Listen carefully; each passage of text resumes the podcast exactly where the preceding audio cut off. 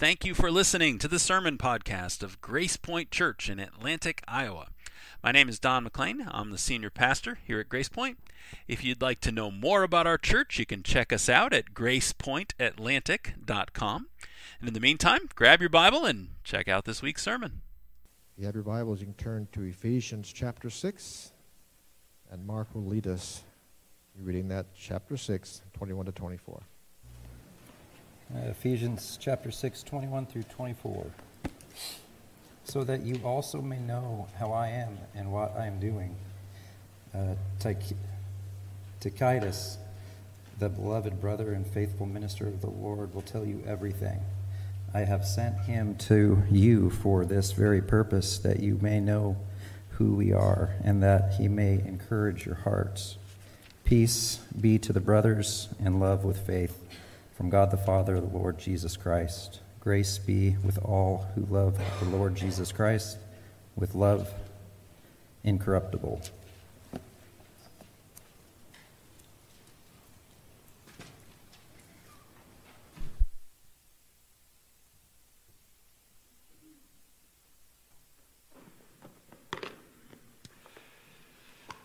Well, good morning. Thank you, uh, Mark and worship team, for leading us this morning. Uh, let's pray and uh, ask the Lord to help us as we finish up with Ephesians this morning. Lord, thank you for, uh, for bringing us here. Thank you in this, uh, this week when our minds are especially uh, attentive to thankfulness. we will give thanks for the word. Thank you for this book, for Ephesians, and how you've taught us from it. thank you for the whole Bible and how you it is, it is breathed by God. It is God breathed and uh, gives us everything we need, equips us for, for lives of service and, and salvation and everything else. So we praise you, Lord. We thank you so much. We would pray that you would help us understand now as we uh, look at uh, this last part of Ephesians and another passage to help us understand it. Would you apply all these things to our hearts, help us to examine ourselves, and uh, to walk with Jesus all the way to the end? It's in his name we pray. Amen. Well, when you think about it, it's kind of striking how many stories involve a journey. Stories involve a journey, whether it's movies, novels, even the history books. There's so often some sort of journey where the, the hero or heroes need to get from point A uh, to point B. And, and the best stories, the best stories are the ones where the heroes finish the journey. Those are the ones we, we remember, those are the ones we love the most. Uh, think about it. If, if Columbus had sailed halfway across the Atlantic and turned back, we wouldn't even know the man's name, right? He would be no one to us. Or, or if Lewis and Clark had gotten as far as the Rockies and said, nope, and turned and went back to St. Louis. Uh, your kids wouldn't learn about them in, in the history books. Or, or if Frodo and Sam had gotten as far as the black gates of Mordor and said, Nope, not going to do it. Too big, too scary. Turned around, went back to the Shire. No one would care about the Lord of the Rings books. You, you wouldn't, that would be a terrible story if they'd turned around uh, just when things got tough and, and went home again. Uh, no, we, we like the stories where the heroes succeed. We, we want them to make it all the way uh, to the end. We're going to finish Ephesians this morning. And we're going to do that by looking at what it takes to finish this journey, this worthy walk that we've been studying this fall. Uh, for the last couple of months, uh, those of you, I see we have some college students who are at home, and they're like, what's he talking about? But, uh, but, but if you've been here since uh, beginning of September, you know that we've been looking at the second half of Ephesians since then, and we've been talking about how we, it's important for us to walk in a manner that's worthy of our calling. That's the theme uh, of the second half of Ephesians. And that language comes straight from Ephesians chapter 4, verse 1. Uh, that's where Paul says, I urge you, I urge you to walk in a manner worthy of the calling to which you have been called. And, and when he says our calling, when he uses that language, he's referring to the first half of the book. And so uh, you know, that's our calling. What, what calling is he talking about in chapter 4, verse 1? He's talking about the calling of chapters 1, 2, and 3. And so God has saved saved us by faith through grace, uh, by grace through faith in Jesus Christ. Uh, that chapter two, all this wonderful stuff God has done for us in Christ. He's made us a new race of human beings all these wonderful things. That's our calling. And then the second half of the book, chapters four through six, tells us how to live in response to that. And so our response is to walk or to live, to walk uh, in a manner that's worthy of everything God has done for us. And, and so basically, our lives need to match our calling, is really the, the theme of, of the book and the second half of the book, especially. And so this morning, I want to finish this series by driving home one last point. I have one last thing to say about it, and I want to press home this idea that God wants us to keep walking with Jesus all the way to the end. He wants us to, to press through all the way to the end with Jesus. And that's really the last thing we are going to say about this worthy walk that we've been looking at. Uh, Ephesians ends, you heard uh, Mark read it for us just a moment ago. Uh, Ephesians ends with some personal remarks. It's really almost like a, a postscript to the letter. The, the formal conclusion was last week's passage. This is just some personal remarks. And he says two things in these personal remarks. He, he uh, tells the Ephesians who's delivering the letter, it's a guy named Tychicus. Uh, and then he closes in prayer. It's just a, a short little prayer there in the last two verses. And I know there's only two verses there, and it's just some personal remarks, but I actually think Paul's doing something important here. He's modeling for us two things that we need to make it all the way to the end. Two things we need if we're going to keep walking. And so that's what I want to talk about this morning. Kind of the main takeaway is going to be to, to talk about these two things that we need to finish the journey with the Lord. Uh, before we get to those, though, I want to take a little bit of a detour. I want to take a little bit of a detour this morning, and I want to ask you a question. Have you ever watched one of those um, reunion shows on, on television? Do, do, you know the ones I mean? You know, they'll, they'll take some television show that was really popular. You know, I don't know. I, I, think Friends did this recently, right? So Friends was this show in the 1990s, and, and they'll bring the original cast back and they'll, they'll see how everybody's doing, right? So it's kind of a reunion, is the idea. They've done this with different shows through the decades. And sometimes the, the, the actors will be in character, and that's kind of fun because you can kind of see, you know, what happened to Beaver when he grew up. You know, Leave It to Beaver. I remember when I was a little kid, there was a Leave It to Beaver reunion show my mother was really into. You know, and, and, and so you get to see what happened with the characters, how they developed. Other times it's just the actors, and they'll just have the actors kind of joke around and talk about how the show went and so on. And, and the whole point is to kind of see how they're doing. You check back 20, 30 years later, how's everybody doing now that some time has passed? Well, we get something like that in the New Testament. We get it with the church in Ephesus. And it's the only letter, Ephesians is the only letter where this happens, where we get to see how the people Paul or Peter, whoever wrote to, we get to see how they're doing a few decades later. And so we, we get this Ephesians reunion show. And you say, Where's that? What are you talking about? Where do we get an Ephesians reunion show? Well, it's in the book of Revelation. And, and I'm actually going to invite you to, to turn to Revelation. We're going to spend a few minutes, put a bulletin or something in, uh, in Ephesians 6. We will come back to it. But I want to spend a few minutes in Ephesians chapter 2 this morning. Uh, Paul wrote Ephesians, the letter we've been looking at. He wrote this letter in 60 AD, 6 0. So about 30 years after Jesus uh, was crucified and ascended back into heaven, 60 AD. We got a pretty firm on that date, actually. It might have been 61, but let's just call it 60 AD. 35 years later, so 95 AD, uh, Jesus appears to the last apostle. He appears to the apostle John. All the others have died and gone to heaven, but John is still alive. He's a very old man. And Jesus appears to John and he shows him a series of, series of visions. And that's what the book of Revelation is. It's, it's John writes down the visions that Jesus gives to him. So it's a series of visions. And most of you have had some kind of exposure to the book of Revelation. You know that uh, most of those visions are about the future. There's a lot of emphasis in Revelation on the future. But some of the visions are about the present and what's happening in the present. Uh, the present time, late first century, when, when John is writing this all down. And that's actually what you have in chapter 1. So if you look at Revelation chapter 1, you have this vision of Jesus that, that Jesus appears to John. And there's lots of symbolism in this book. You know that probably about Ephesians, lots of symbolism. And so you see this description of Jesus in chapter 1. Uh, it, it's not meant to be taken literally. Jesus doesn't literally have a sword out of his mouth. It's a symbol of some of these different realities about Jesus. And so you have this symbolic representation of who Jesus is there in chapter 1.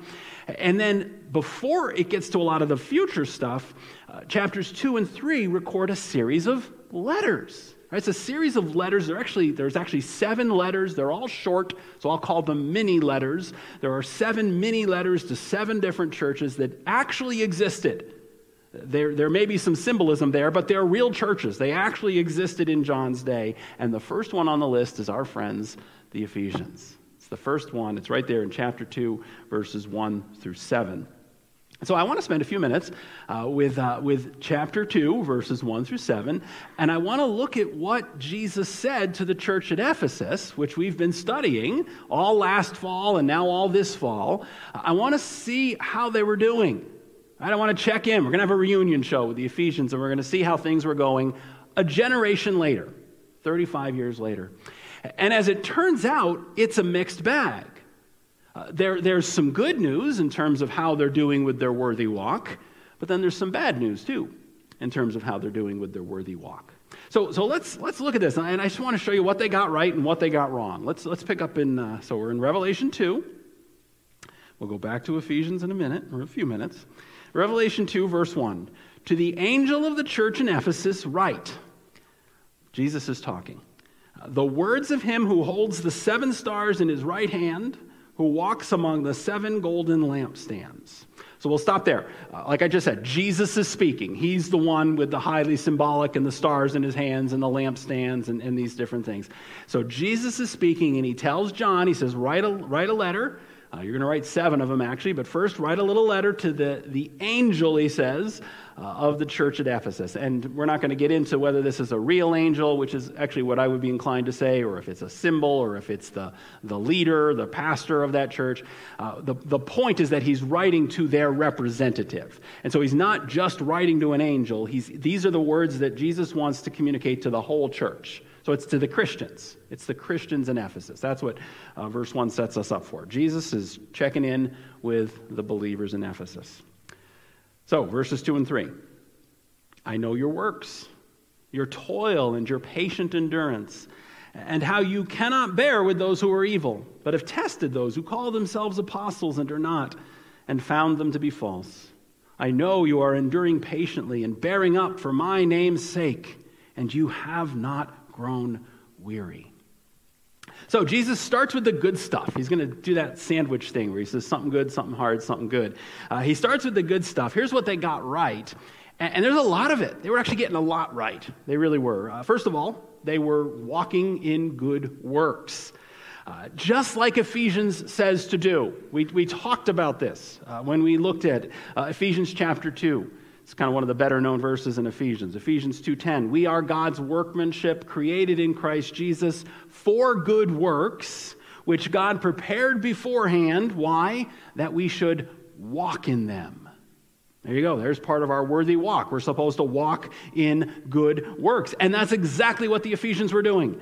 They were still 35 years later walking in those good works. Jesus says, I, I know your works in Revelation.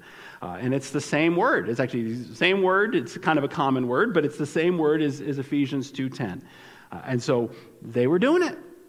They, and, and he actually describes it. What were they doing? Well, they were toiling for Jesus.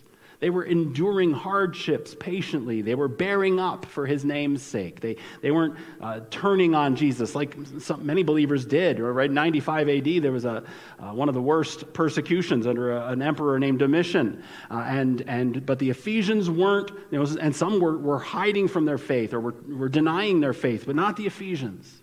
They were, they were standing firm uh, in, in Christ's name. So they got that part right. They were still walking in good works 35 years later. Uh, they were also walking in light. They were walking in light. Uh, just a, this, this, uh, this fall, a couple of weeks ago, actually, we looked at Ephesians 5, verse 8. And again, we were told to walk in something. There we were told to walk in light. Ephesians 5 8. Uh, for at one time you were darkness, uh, but now you are light in the Lord. Therefore, walk as children of light. That's part of the worthy walk. Walk as children of light. And they were doing that. They were walking as children of light. You see that in uh, right here in Revelation, the second half of verse 2. What does he say? You have tested those who call themselves apostles and are not, uh, and you have found them to be false. You found them to be false. And so they're walking in the light. When, when false teachers, and so light represents purity, we emphasize that, but it also represents truth. And so when false teachers tried to infiltrate the church in Ephesus, they weren't falling for it.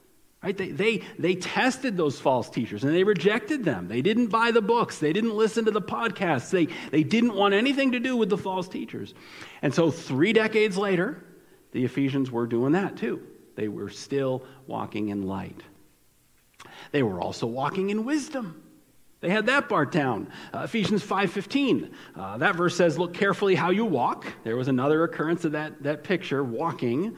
Look carefully how you walk, not as unwise, but as wise. Walk in wisdom is the idea. And we talked about how that's a big part of this worthy walk that he talks about in chapter 4, verse 1. Uh, to walk worthy of our calling, another part of it means walking in wisdom.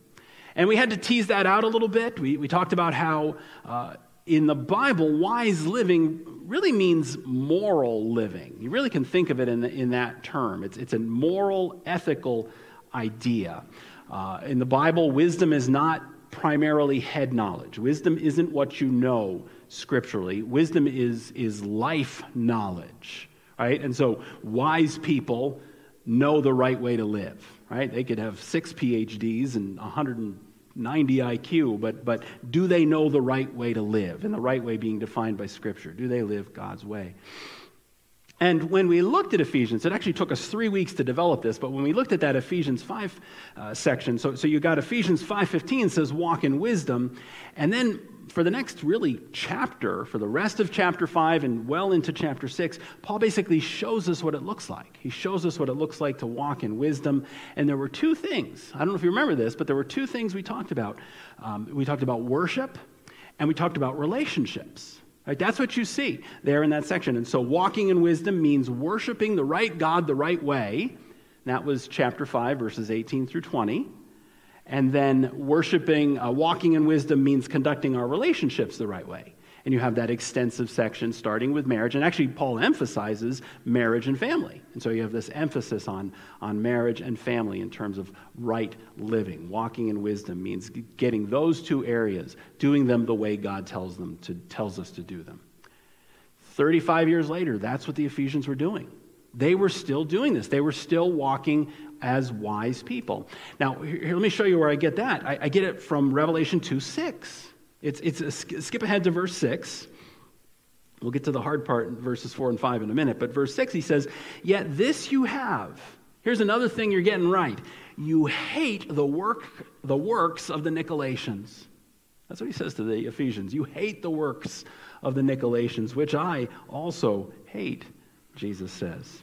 Now, the Nicolaitans are a bit of a mystery. If we were doing a series in Revelation, we'll get there someday, but if we were doing a series in Revelation, I'd spend a, some time on these guys. Um, but I'll just tell you that, that they're a bit of a mystery. They're actually only mentioned twice in the Bible. Both times are here in uh, Revelation chapter 2. And, and that's not quite enough to figure out what their teaching was. You can't really figure out doctrine from just two verses. But we can see what, what the impact they had was. We know that the, what the effect of the Nicolaitans was on the people that, that bought into their teaching. And where you actually see it is a little later in chapter 2, so Revelation 2. Uh, it's in the third of these mini letters. It's the one to the church in Pergamum. So you got the church in Ephesus, church in Smyrna, and then you get this in church, uh, starts with verse 12. It's to the church in Pergamum. I want to read verses 14 and 15. And I'll tell you that ver- I take verses 14 and 15, it's not two different um, false teaching groups. It's one group, it's the Nicolaitans, which he says in verse 15. So he says, But I have a few things against you. This is talking to the church in Pergamum. Uh, you have some there who hold the teaching of Balaam, who taught Balak, Balak to put a stumbling block before the sons of Israel so that they might eat food sacrificed to idols and practice sexual immorality. And so you also have some who hold the teaching of the Nicolaitans. Whatever doctrine the Nicolaitans were teaching, it led to two things in practice, and they're both identified right there in verse 14. It was leading to idolatry, and it was leading to sexual immorality. And so the Nicolaitans were doing worship the wrong way, and they were doing marriage and family the wrong way.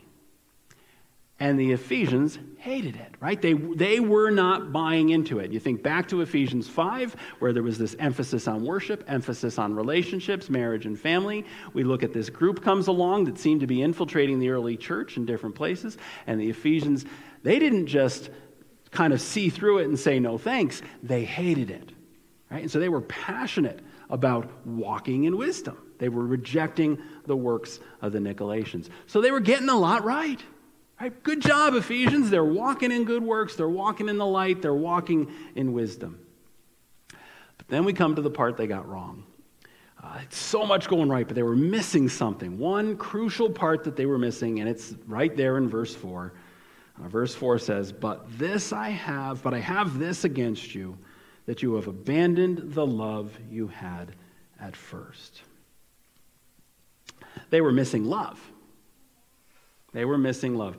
Uh, chapter 5 of Ephesians, verse 1, tells us it's one more. Here's another thing we're supposed to walk in. Uh, Therefore, be imitators of God as beloved children and walk in love as Christ loved us and gave himself up for us. Walk in love. Something happened in those 35 years. We don't know what it was. Something happened, though. They were still walking in good deeds, still walking in light, still walking in wisdom, but they were not walking in love, even though they'd been told to do so. Uh, what love are we talking about? Well, the love that uh, I think Jesus is talking about here in Revelation 2 4 is it's love for God. I think that's the right way to read that. It's, it's not primarily love for people, although I will say love for people is going to get wrapped into that because when we love God, we love people. Uh, we love God by loving people. That's the great commandment. But, but the, the, what he's really talking about here is their love for God. They had lost their love for the Lord. And so their doctrine was orthodox, but it was a cold orthodoxy. Their behavior was moral, but it was a joyless moralism. Their, their worship was biblical, right? They were doing what chapter 5, verses 18 through 20 says. They had their psalms and their hymns going and all the rest of it. Their worship was biblical, but their hearts weren't in it. Their worship was cold and sterile. I probably shows my age, but it makes me think of an old Keith Green song. He had this, this lament he would sing in some of his concerts. My eyes are dry, my, my faith is old, my heart is hard, my prayers are cold. That's the church at Ephesus. That's the church at Ephesus 35 years later. They had a whole lot of things right, but they'd lost their love for the Lord. And because of that, they were in danger. They were in danger. The church was in danger. I, don't want you to read this as kind of individuals kind of, you know, go through a dark period and they lose their salvation. That's not what this is talking about. He's talking to the church. He's talking to the church. Let me, uh, let me read you the danger. It's in uh, verse 5. Of, uh, we're still in Revelation 2. He says, Remember, therefore, from where you've fallen. Remember how much you used to love the Lord. Repent and do the, week, the works you did at first. If not, I will come to you and remove your lampstand from its place. If you don't do it, I'm going to close the church, Jesus says. If not, I will come to you and remove your lampstand unless you repent. And so he says to this church that was not walking in love anymore, he says, You need to repent. You need to take a look on the inside. You need to change where you're going wrong, and you need to start, get back on the road and keep walking in love. That's what they needed to do. And so I just want to think about that for a minute. Before we go back to Ephesians 6, and that is where we're going now, uh, I just want to stop and, and let the church of Ephesus 35 years later help us examine ourselves. You know, just to do a little, little gut check here. Because, because if we learn anything from comparing the glorious epistle of Ephesians to if, Revelation chapter 2, if we learn anything from putting them side by side like this, it's that it's easy to lose our way. It's easy to lose our way. Uh, it's easy to stop walking uh, with the Lord and, and, and just kind of drift away from that worthy walk that we're called to. And so, how are we doing? How are we doing? Are we, are we walking in good deeds? Are we walking in the light of purity and truth? Are we walking in the wisdom of a moral, Christ honoring, not morality for morality's sake, but a moral, Christ honoring life? And most of all, from their example, are we, are we walking in love? Are we walking in love with the Lord? So there's that gut check from Revelation 2. Let's go back now to Ephesians 6. Go ahead and turn back to that, please. Because in those closing words, in those last four verses, I think Paul shows us two resources. We've got two resources that help us, right? We see the warning, we see what could happen, and so we say, how are we going to stay on the road? How are we going to keep walking all the way to the end? Well, in his closing postscript, Paul shows us two resources we have to keep on the road and keep at it with Jesus. And wouldn't you know it, they're both core values of our church. They're both, uh, they're two of our five core values. And let me just show you what they are, and then we'll be done with Ephesians. So, two resources. Back in Ephesians, what we need to keep walking. Resource number one is faithful companions faithful companions. And a lot of what I want to say with the rest of my time kind of pulls together so many of these themes we've looked at. Not all of them, but many of them. We need faithful companions. Don't walk the trail alone. Right? If you want to stick with it and keep pressing through all the way to the end, don't walk alone. Instead, walk the trail with other believers who are as determined as you are to keep walking. Paul had a bunch of people like that in his life. The Apostle Paul, you can see them in the New Testament, they're listed in different places. He had several people uh, who were faithful companions to him, including a man named Tychicus. Uh, back to Ephesians 6. So, uh, this is verse 21. Uh, so that you also may know how, I'm, how I am and what I'm doing, Tychicus, the beloved brother and faithful minister in the Lord, will tell you everything. I have sent him to you for this very purpose, that you may know how we are and that he may encourage your hearts. Now, most scholars assume that Tychicus is delivering the letter. He's the one carrying it to, uh, to Rome, or from, from Rome, where Paul is, to the city of Ephesus. Uh, in fact, he's also mentioned in almost the exact same wording uh, at the end of Colossians. It's Colossians chapter 4, verses 7 and 8. And so that's really good reason to think that uh, Tychicus is actually delivering two letters at that point. He's delivering the letter to Colossae, and he's delivering the letter to Ephesus. And those of you who know know this, he's actually delivering a third letter, which is the letter to Philemon, who is a leader in Colossae. So, so Tychicus is delivering these letters. And so that tells us something, right? That, that, that little detail tells us something. It tells us Paul trusted this man. Paul trusted him. Uh, Paul put a lot of thought into these letters, right? He's writing these things, he's under house arrest. Uh, Paul, you can see in the New Testament that Paul is aware that he's writing scripture, right? So this isn't a, uh, you know, a shopping list. This is, this is God's word that he's writing, and he hands it to his man Tychicus. Right, so that tells you, and, and you say, why does he have to have somebody deliver it? They didn't have uh, Rome didn't have a postal service the way we think of it. If you wanted to deliver a letter, you gave it to somebody, and they delivered it for you.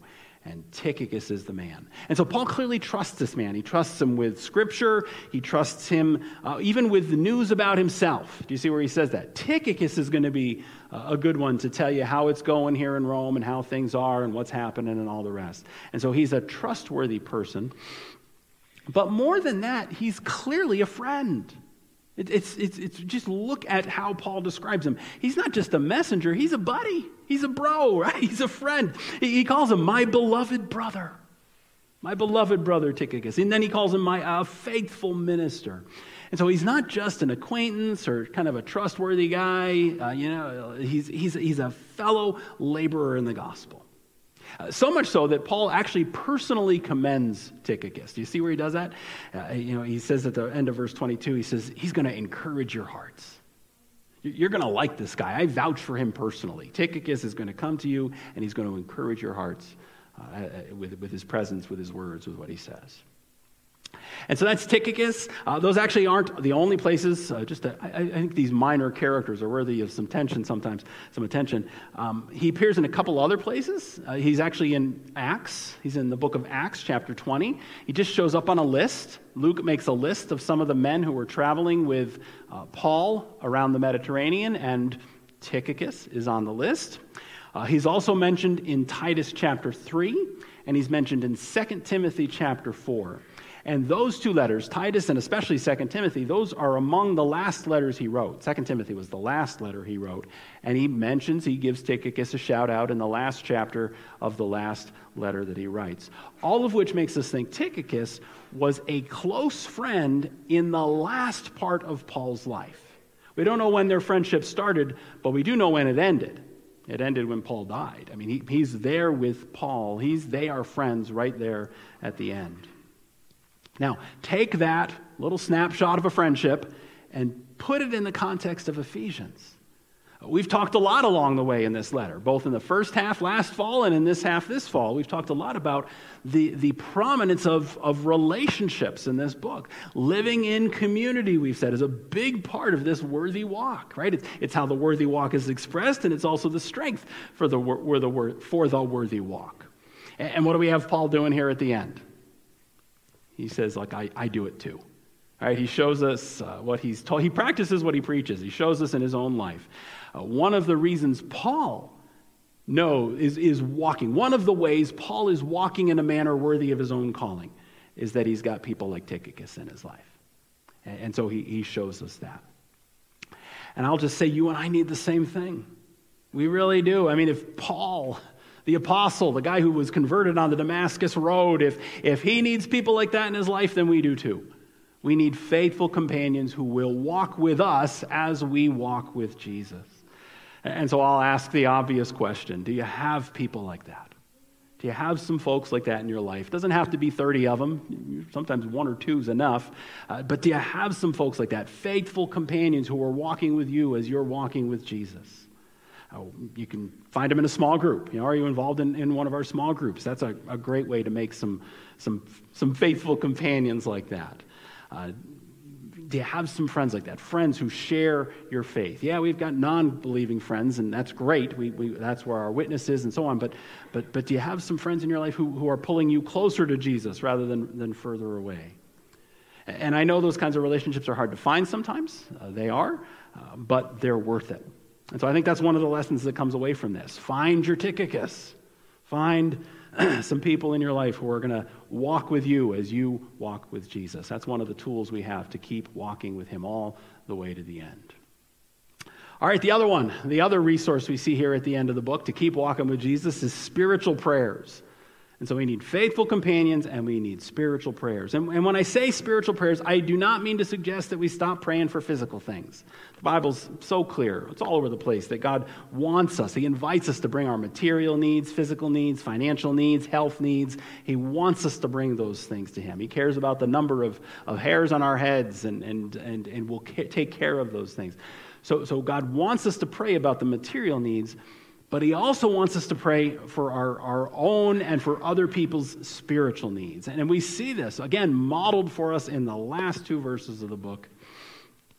Paul says, Peace be to the brothers and love with faith from God the Father and the Lord Jesus Christ. Grace be with all who love our Lord Jesus Christ with love incorruptible. I know it's been more than a year, but those last two verses should remind you of the first two verses. The last two verses of Ephesians actually echo the first two verses of Ephesians. Uh, chapter 1, verses 1 and 2 Paul, an apostle of Christ Jesus by the will of God, to the saints who are in Ephesus and are faithful in Christ Jesus, grace to you and peace from God our Father and the Lord Jesus Christ. And so the letter started with grace and peace, and now the letter ends with peace and grace. Nice little a nice little bookend that he's got going there. And so it's, it's kind of it, it's how the letter opens, it's how the letter ends. But the other thing I, I think it's important to notice here is that it is a prayer. It's an opening, kind of a blessing at the beginning, but as it's a close, it's, it's, a, it's a prayer. In fact, there's a scholars call it a prayer wish. A prayer wish. And the idea is that what he's doing is he's in the form of a prayer, he's expressing his desire for them, right? So he gets to the end of this letter and he wraps it all up by saying, Here's what I really want for you. Here's what I'm praying for you. And you'll remember we, he's given us several sample prayers in this book. We've actually had sample prayers, especially in chapters 1 through 3. He does it one more time at the end. Uh, he asked them to pray for him. Now he prays for them, verses 23, 24. And there's three things he prays for. Let me just show you what they are. Three specific prayer requests here in this, uh, this prayer that's expressing his desire for the Ephesians. Uh, it's for peace Right? And so he, he, he, he says, Peace be to the brothers. This is one of the things he's praying for them. Uh, peace is one of the themes that runs through the letter. So it's no surprise to us, not only because it opened the letter, but because it's a theme that runs all through it. We learned that God made peace. Paul actually used that language. God made peace between himself and humankind. He made peace between God and man through his son, Jesus Christ. Right? So there's that peace, there's peace with God, and then peace with God opens the way for horizontal peace peace with each other. We can have peace with each other inside the church and even outside of the church, but especially inside the church because of Jesus. And so that's what he's, he's closing with here at the end. He's praying for peace. He prays, uh, and, and I think it's right to, to bring in the stuff we talked about earlier in the letter. And so what's he, what's he saying when he says peace to the brothers? He's saying, may you, may you walk in and, and enjoy and experience the fullness of your relationship with God and the fullness of that relationship with each other because of what God has done for us. And so, peace. Pray for peace, he says. Uh, and, and, he models it and he, and he shows us by his example. His second prayer is for love. This is the one that wasn't at the beginning of the letter. Uh, he says, Peace be to the brothers and love with faith from God the Father and the Lord Jesus Christ. And so it's specifically love that's come through faith from God the Father and the Lord Jesus. You see, this is not Paul's first time around the block. Uh, he's been around long enough, walking with Jesus long enough to know that, that love does not just happen. Not this kind of love. Not the kind of love he's talking about here. This kind of love, the kind of love we need in the church, is love that comes from God, which is why he describes it as such, right? It's love from God the Father and the Holy Spirit. And so, how do you get love from God? you, you pray for it. You ask him to give birth to that uh, in our lives. We, we ask Him to fill us with it because only God can fill us with God's love, which is the kind of love He's talking about. And then the third prayer is for grace. It's, it's a prayer for grace. That's how the letter ends. Uh, God's grace will be with them. And, and again, I think back to the beginning of the letter. Uh, this means experiencing God's grace. We are recipients of grace. It also means sharing God's grace, right? So we are recipients of grace, we are sharers uh, or bearers of God's grace to other people. And so it's a prayer for grace, to walk in grace and to share grace. And then the last thing I'll, i want to show, and then I'll, I'll close in prayer, uh, is, is that this prayer, this last prayer, the prayer for grace, he ties it back to love. And so I, I really, you know, there's, uh, I think God is foreshadowing here the, the centrality of love for this church. Uh, he, he sees in the future that that's the one that they're going to struggle on.